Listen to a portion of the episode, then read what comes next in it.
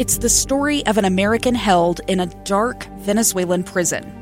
Then all of a sudden, they all kind of lined up. They pointed their guns at me. And this is the point where I thought, I'm going to die today. I'm Becky Bruce. I spent a year working on Hope in Darkness, which now has more than two million downloads. Find it on k s l podcast dot com or wherever you listen to podcasts. In a moment, we're going to be discussing the Sixth Amendment, sort of. But we'll be looking at the way Utah courts have been able to transition to a form of doing business that uh, safeguards all those involved in this coronavirus era. There is uh, a lot of video conferencing going on in Utah courts. We're going to dig into that in just a moment. In fact, we'll be joined by Third District Judge Todd Shaughnessy uh, to, to discuss with us all he knows about the, this new plan on how courts are operating. But I want to tell you something I just moments ago learned. Uh, this is some news uh, taking place right at this very moment outside the Supreme Court of the United States in Washington, D C Uh, it turns out, and this is uh, according to Chad Pergram, a reporter with Fox News, uh, someone I used to know very well uh, when I worked out in Washington, D C According to a spokeswoman for the Supreme Court right now, an individual has poured an accelerant on and set fire to an unmarked Supreme Court police vehicle on Maryland Avenue near First Street, which is just right adjacent to the Supreme Court. There was another vehicle there which uh, sustained some damage as well. But it is absolutely mind-blowing to picture that. And if you can, if you've been there uh, visiting, uh, this is where this is taking place. So imagine the, the U S Capitol.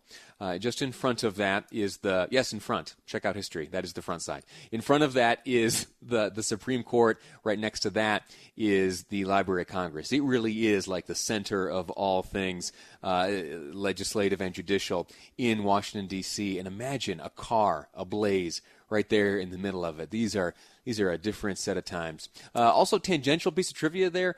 I had forgotten about the police force, the Supreme Court police. Yeah, there is a uh, there is a police force dedicated specifically to ensuring that the mission of the Supreme Court is carried out, the constitutional mission. So uh, very good. About one hundred forty-five deputized uh, officers on the Supreme Court police force. Uh, and it was one of their vehicles right now, which has been uh, intentionally set ablaze and is burning in Washington, D C Heartbreaking scene. I uh, hope everyone is okay. All right. Now let's turn our attention to uh, the, the Sixth Amendment. We know that it is the one that guarantees uh, constitutionally a speedy trial, also uh, which allows us to uh, be to face our accusers. And there are some questions, some natural questions which have arisen in this new era of the coronavirus as to how to how to operate the justice system, the courts, and ensure that everyone is safe and healthy. The question that remains is, are these measures in compliance with the Constitution? Are all constitutional rights, both uh, Utah rights guaranteed and uh, federal rights, are they are they being upheld? And to help us understand better the process and uh, to understand exactly what is being done right now and what uh, the, the response plan looks like in Utah courts is Third District Judge Todd Shaughnessy, who joins us now. Judge, how are you, sir? I'm doing great, Lee. Thanks for having me. Well, thank you. Uh, t- tell me about the earliest days of this, when you and others first ha- started having discussions as to, uh, oh, shoot, we've got a little problem on our hands. We're going to need to get creative. Uh, what were those days like? Well, uh, it was kind of crazy, as you can imagine. Uh, I think everybody remembers uh, things were really kind of unpredictable, and nobody really knew what was going on. And there was a period of time, I think, where um, you know, individual judges and then later uh, the groups of judges in our districts were trying to handle some of these things, and it quickly became apparent that we needed a, a statewide strategy, and that's that's really when our state's Judicial Council, which is the kind of the administrative arm of our judiciary, uh, stepped in and, along with the Utah Supreme Court, entered a series of administrative orders that were designed to provide some Uh, some uniformity and some clarity to all of the judges and all of the courthouses across the state. Talk to us about some of those larger measures that were taken. What, what were the most dramatic changes to the way operations are handled typically? Well, the most obvious uh, and dramatic change was that we we all but eliminated uh, in-court hearings uh, or in-court appearances and uh, began to conduct um, almost all of the court's business uh, by telephone conference and by video conference. Um, and we began doing that almost overnight, uh, and are largely what we're doing now uh, is doing essentially all of our proceedings either by a, a video proceeding, a Zoom-like proceeding, or by telephone conference. How has that been received? Have there been uh, complaints? Uh, have there been individuals involved at any stage of this process or any uh, portion of the process say, "Hey, this is pretty good. Maybe we uh, maybe we continue this on into the future"? Well, you know, I think the the, the reaction I would have I have to say overall has been very positive. I mean, um, everybody understands that we are in unique and challenging times, and um, you know, judges, lawyers, litigants. Um, everybody has really uh, stepped up. They've been patient. They've been cooperative. We've we got technology on the line um, remarkably quickly, but you know technology isn't perfect, um, mm. and things don't go quite as smoothly as we like sometimes. But uh, people have really been genuinely um, cooperative and helpful in trying to help us get our get our job done. Do you anticipate that someday that there will be legal challenges Uh, to the way procedures have been carried out uh, in this era? Will, will at some point someone say, you know what, I'm not sure that justice uh, actually served me uh, very fairly, uh, and, and there will be challenges to this?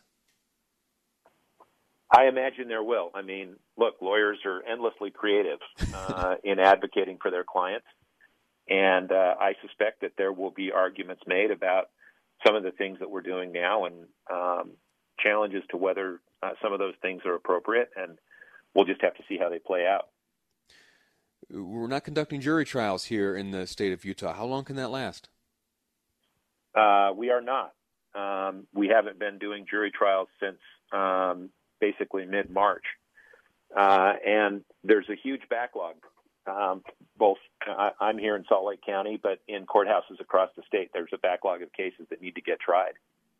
And uh, that's been a real challenge. It's something we've spent a lot of time uh, looking at and working on. And, you know, one of the big challenges there is we, of course, have to ensure that uh, the litigants, the parties' rights to a jury trial are being respected.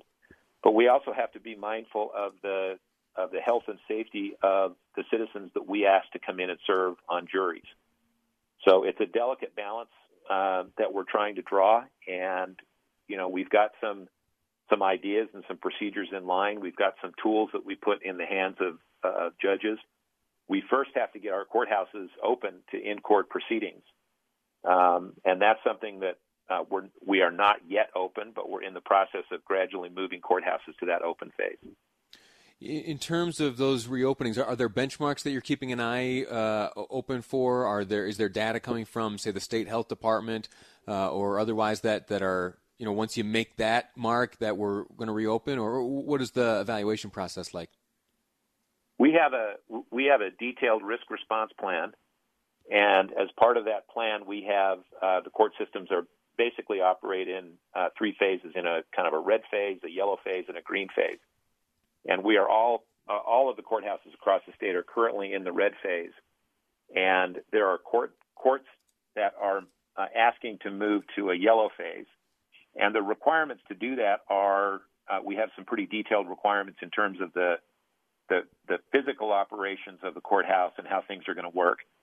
We also require um, certification from the local health agency, the county health department, or whoever the local health agency is, that the um, that the COVID rates are either stabilized or decreasing for a period of fourteen days. Um, before we'll move a court into the into the yellow phase. And uh, as I'm sure you know and have been reporting on, uh, those numbers have been, uh, in in most places, have been increasing. And so we're looking carefully at those numbers, and we're inviting really the input of experts because we're not experts on this. Uh, so we're looking to the to the state and local health departments to really guide us on when it's appropriate to, to allow those proceedings to to open up. Judge Shaughnessy, thank you so much. Third District Judge and member of the Utah Judicial Council, helping us understand uh, the way the process and procedures have been impacted by this coronavirus and what tomorrow may bring. Thank you so much for your time and your expertise. Thanks for having me. Absolutely. A quick break. When we come back, uh, we're going to look at uh, an unfortunate disparity that exists among the Hispanic community. The Hispanic community has been hit so devastatingly hard and disproportionately hard by this coronavirus. Why is that the case, and what's being done to remedy it? We'll dive into both of those questions next on Live Mike. I'm Lee Lonsberry, and this is K S L News Radio.